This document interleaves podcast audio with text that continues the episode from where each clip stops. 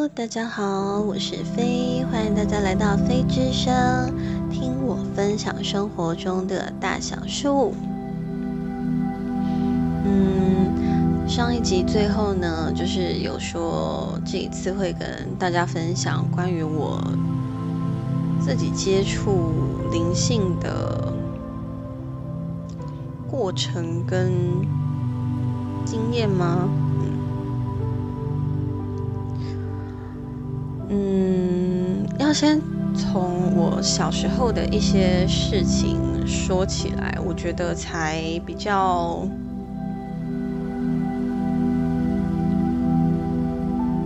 比较完整，应该这样说。就是呢，我好像前面有提到过，忘了哪一集，我不太确定，所以我再说一次，就是我是一个有记忆开启那一天的记忆的人。什么叫记忆开启那一天？也就是说，在地球上生活，身为我这个人，然后有意识到我在这里生活，作为这个人的记忆的第一天。然后那个时候我三岁，是在我的外婆家，那时候应该是一个我在睡午觉然后睡醒的状态。我记得我睡醒了之后，是先看向右手边的小窗户，看向小窗户有阳光，然后好像有一点下雨，所以我有走到窗边稍微看了一下阳光跟哦，我不知道我为什么要这样，反正那个时候我就是大概看了一会儿，发呆。过了一阵子之后，我开门走出去。那个时候我是在我的外婆家，那我的外婆家是那种旧式的老房子，就是说它是一个长方形的格局，然后在最前面会隔一个方形的像客厅的地方，然后后面在边边会有个很细很细的走道，走道旁边呢是三间房间。那我睡在第二间我外婆的房间里面，我开门走出去，站在走廊上，然后发呆了一会儿。右边有人走过来，我看向他，我觉得这个人我。那个时候的感觉很奇妙，就是说我心里正在想说这个人是谁，可是嘴巴很自然的就叫了阿公。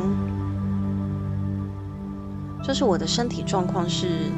记得的，但是我的意识正在思考这个人是谁，这是一种很微妙的状况。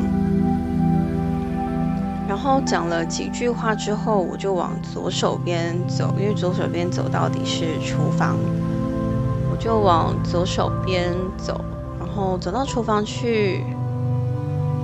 就看到了一个人，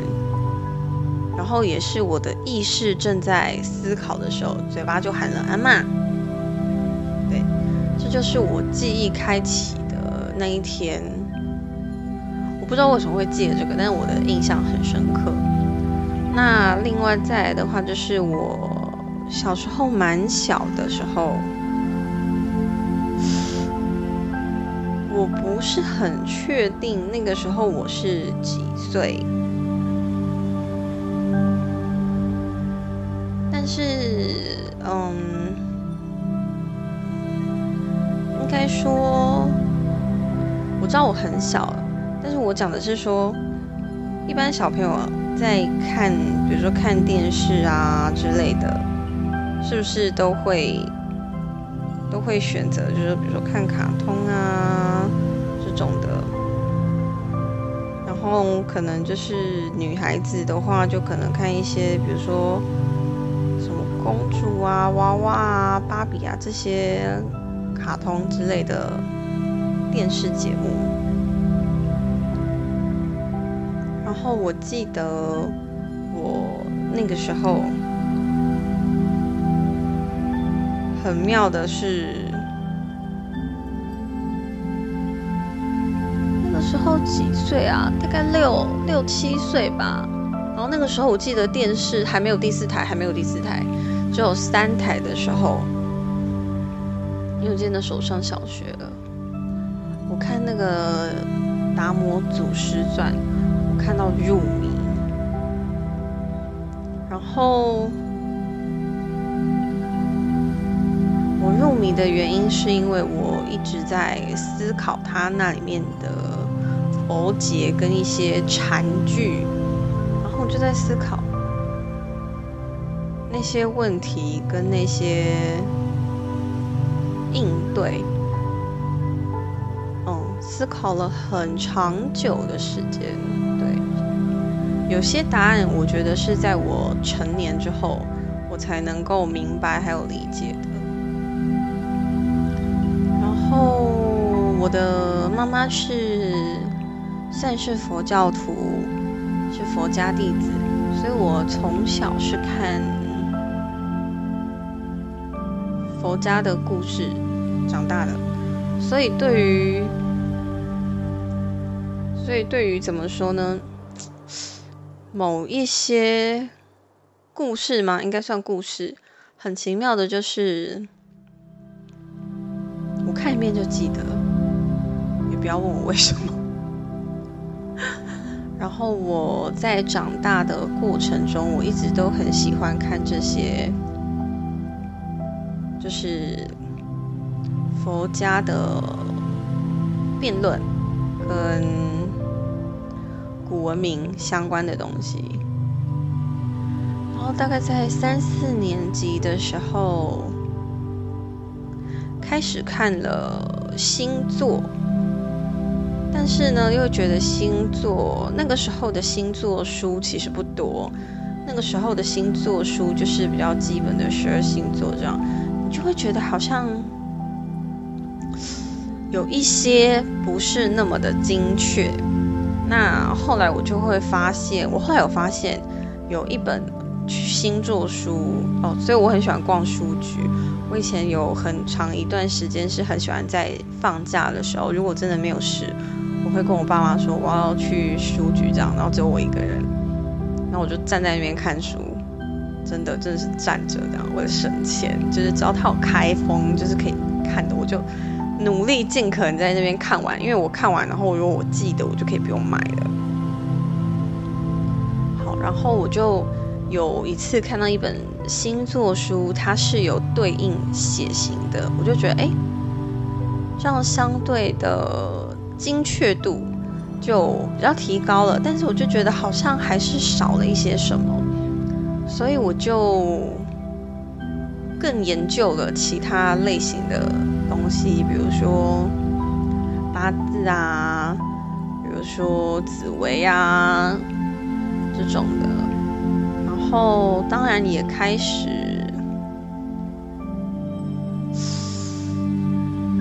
有很长一段的时间，我讲的是学生时期，就是可能小学、国中、高中这样子，会无意识跟有意识的会持咒。对，什么叫持咒？就是说我持续的背诵，或者是去念诵某一个佛家的梵咒。那我那个时候，呃，我从小到大不是那个时候，我从小到大都会唱十一面观音咒，但这个也是我近几年才知道我唱的是十一面观音咒，因为我以前都一直觉得我唱的是大悲咒，但是不是说我不知道什么是大悲咒，而是说我之前其实也没有特别在意，我只是有一有过好奇，就是为什么我念的大悲咒跟我会唱的，我也觉得它是大悲咒，可是为什么它的内容不一样？我有过这个好奇跟疑惑，那只是说我没有去研究它到底是什么。那是在呃。近几年我去研究了一下，才发现说哦。其实我唱的那个，其实应该算我从小唱的，应该算是十一面观音咒。那等于是说，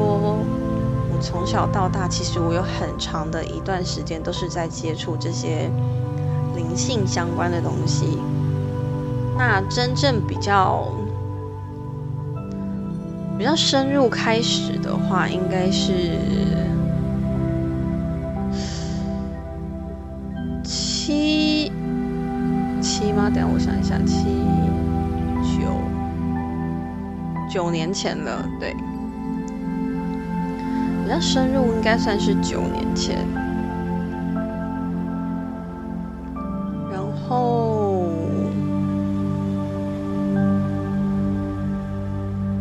九年前因为是我人生中的一个很重大的转折点，然后就是开始嗯很勤劳的持咒，还有就是呃调整自己的。应该算调整自己的状态。那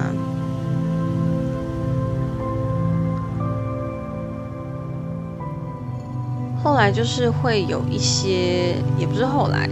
就是其实在大学的时候就有过一些体验。就有的人不是会很好奇去，比如说哦，借由催眠，或者是说可能。问神，或者是说观录音什么之类的，会想要去看见或去了解自己的前世今生吗？我要先说的是，我个人从来没有过这种好奇。可是我大学的时候，我觉得应该是我的灵魂家族的家人们跟我的守护者们。他们觉得我可以接受了，所以呢，在大学的时候我就曾经看过我的前世。那我的感觉，因为我我后来就是后来才发现，看见的前世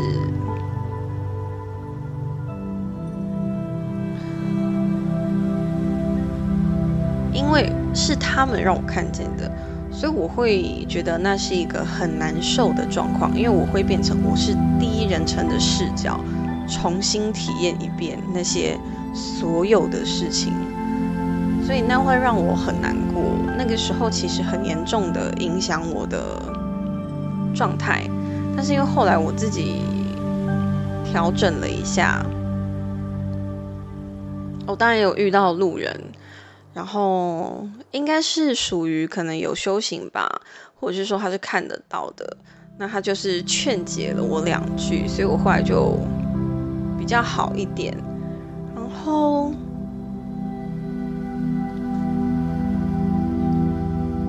反正就是看到那些前世，就是我其实没有特别强烈的欲望，但是就觉得应该是他们就觉得哦，我该知道一些事，或我可能需要看一些东西，所以他们让我看。因为确实看完了以后，到这几年我有发现，就是说哦，可能是因为在那个时候的那个年纪跟我看见的那个年年纪是一致的，意思就是说可能某一个前世的我在经历这些事，假设经历这些事的时候是二十岁，所以我就在二十岁的时候看到了某一个前世二十岁经历的那个经那个事件，对，它就有点像是这样，因为看起来的感觉是这样子。那我其实算是一个很皮的人，也就是说，我不是那种。叫我听我就要听你的，我就觉得为什么你给我个理由为什么要听你的。所以就是说嗯，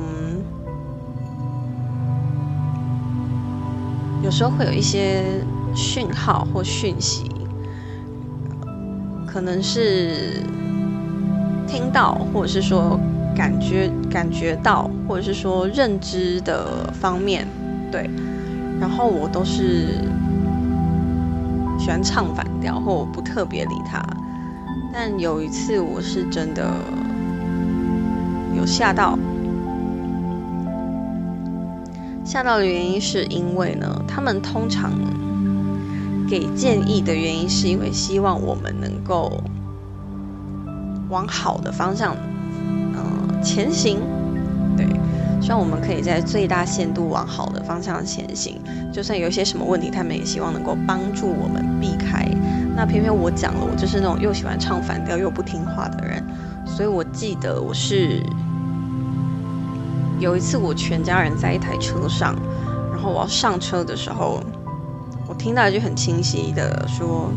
去看行车记录器，然后我就当场在车门旁边我就停了一下，然后我没有动，我就心里就立刻回堵，就说我为什么要看行车记录器？车子发动，行车记录器就会自动就是自动启动啊，因为它是有连线的嘛，我为什么要去看行车记录器？就是唱反调。然后我心里才刚这样回完的时候，我妈就在后面就说怎么不上车？所以呢，我后来就上车了。但是上车了之后呢，我们出行开门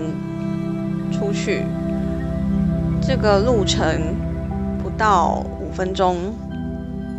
就出了一个小小的意外车祸。而且重点是我们是被撞的那一方，那因为我们是被撞的，所以行车记录器是一个很好可以佐证的东西。在那个时候呢，我们就立刻想说啊，要看行车记录器。结果后来一看，到了警局，行车记录器故障，什么都没有录到。然后那时候真的是无言到不行，因为我无言的原因是因为就是你们都要讲给我听了，是不能讲清楚一点吗？就讲一句要看行车记录器，谁知道你要看什么东西？但是因为那次我的全家人都在车上，所以那次是真心有一点吓到我，所以我后来就觉得好，我真的被有点被吓到了，所以我决定从那时候开始，以后他们给我任何讯息，我都会重视，我都会听，对，因为我就觉得我不想再被这样吓第二次了。那就变成说，嗯，好像就是我的心态就是愿意接受了之后，就看到的东西会越来越多，不不是直接眼睛看到，就是可能睡梦中有时候会被拉出去上课的那种感觉，因为我其实是一个睡觉很好睡的人，那就变成说有时候我睡梦中会被拉出去上课，然后有时候我还会记得。我跟他们的对谈内容很好笑。那除了这个之外，有时候我会觉得好像我也出现了即视感，就是别人在跟我说话的同时，我的脑海就很像脑海的这个部位，脑门前方大概在额头的这个位置有一个虚拟的投影，然后完整的播放了事件的经过，这样，对，就像即视感一样，就跟就好像我在看电影，看着它播放，这样看着这件那个这个人讲的这个事件在我眼前播放，然后就觉得嗯，因为我已经说过我要相信他们了，所以就是我会用呃，可能比如说描述啊，然后再加上我不是很好的绘画程度，对，配合起来。转述来确认，就是我看到的讯息是不是真的？那是真的，我就会嗯，好，原来是真的，嗯，要听话这样，对。然后慢慢的，可能因为睡觉的时候会被拉出去上课的次数有一点多，所以就变成说，嗯，有时候呃一些相关的。就是灵性相关的东西，我很容易就可以发现它相通的部分。然后还有就是有一些觉知跟认知的东西，我会我其实没有我要先说我其实没有去上过一些什么灵气疗愈的课啊，或是什么或是什么点化的课啊，或者是什么灵性的课程，之类的，我其实是没有上过的，可是我自然而然的我就会知道知道一些一些就是怎么说呢，知识跟这个相关的知识。然后可能就是我在跟别人说的时候，别人就说哦他们去上课，他们的老师也这样说，然后我心里有时候就默默觉得嗯，可是我没有去上课。哦 OK 好啦，我没有上人间的课，可能我被拉出去上课的时候他们讲给我听这样子啊，可能就是要就是可能呃跟别人对谈的过程中提到相关的东西，我才会自然而然的把那个知识调动出来这样，所以算是还蛮神奇的体验。对，然后慢慢的这几年就是这这两三年就刚好疫情慢慢变严重的时候，也是我接触的深度跟广度最快速增加的时候，因为就是呃除了我刚刚前面讲的那些之外呢，我后来还进行就是呃学习了就是一些卡牌，就是可能呃塔罗啊或雷诺曼的系统，然后或者是说神谕卡这种的系统跟讯息卡这种的，然后还有符文，对符文印记这些东西，然后还有萨满跟巫理相关的，对，就学习这种东西，嗯，但有的是有的是我有兴趣，比如说像卡牌类那个其实是我本身就有兴趣，可是像符文类的话是我的灵魂家族就让我学的，像比如说卢恩符文好了，那个也算是我有一次在睡着他就给我看了一个建筑物的场景，然后一直有一个大大的符号，那我就觉得这个符号我一定看过，我一定在哪里看过，只是我突然想不起来我在哪里看过，于是我就用尽办法然后去找，后来发现我看的那个符号是卢恩符文里面的家庭符文，所以他就觉得啊，是要叫我学卢恩符文是不是，好学，就这样大概是这种类型，就变成说可能有时候他们觉得哎，该该学一点东西了这样，然后就觉得 OK 好那我学这样。那呃，要说有趣的事情的话，有趣的事情其实卡牌方面比较多，因为像卡牌方面的话，那每一个卡牌都有他们自己的个性，那大部分的塔罗牌跟那个雷诺曼的占卜卡就是比较会有自己的个性，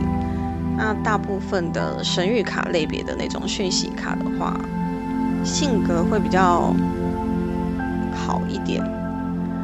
然后我也记得我有一次是在家里午睡，是真正意义上的午睡，对，睡到一半我就听到一群人在吵架，而且是一对多的吵架，我就觉得好吵，天哪，到底谁在吵架，然后我就想说我家哪里有这么多人，然后后来就听那个吵架的内容，我后来听讲说不对，这是这好像是我的卡牌在吵架，然后所以我就整个就被吵醒了，我真是觉得哭笑不得，因为我有某一副的塔罗牌，因为它比较难一点，所以我买了它之后，我入手的时候我主要不会用那一副，我可能就是偶尔看看它摸摸它这样子，但是我没有比较没有去使用它，就它就大生气这样，就觉得说为什么不理它这样，然后我其他的神谕卡类型的讯息卡就很努力的在安抚它，我觉得很好笑，居然可以这样吵起来然后把我吵醒。那其他有趣的事情的话，对我来说我会觉得比较冲击，就是呃，在进行一些占卜的时候，因为我占卜的方式是只会看当事人的照片，我不会去询问姓名、出生年月日，然后也不会去问一些就是个资的部分。我完全就是 OK， 你给我问题，然后你近期的照片，我根据你的照片给我的感受还有能量来帮你进行占卜。但是呢，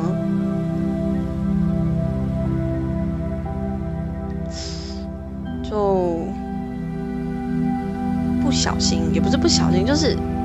怎么说呢，就是会掀了别人的底，我就会觉得嗯，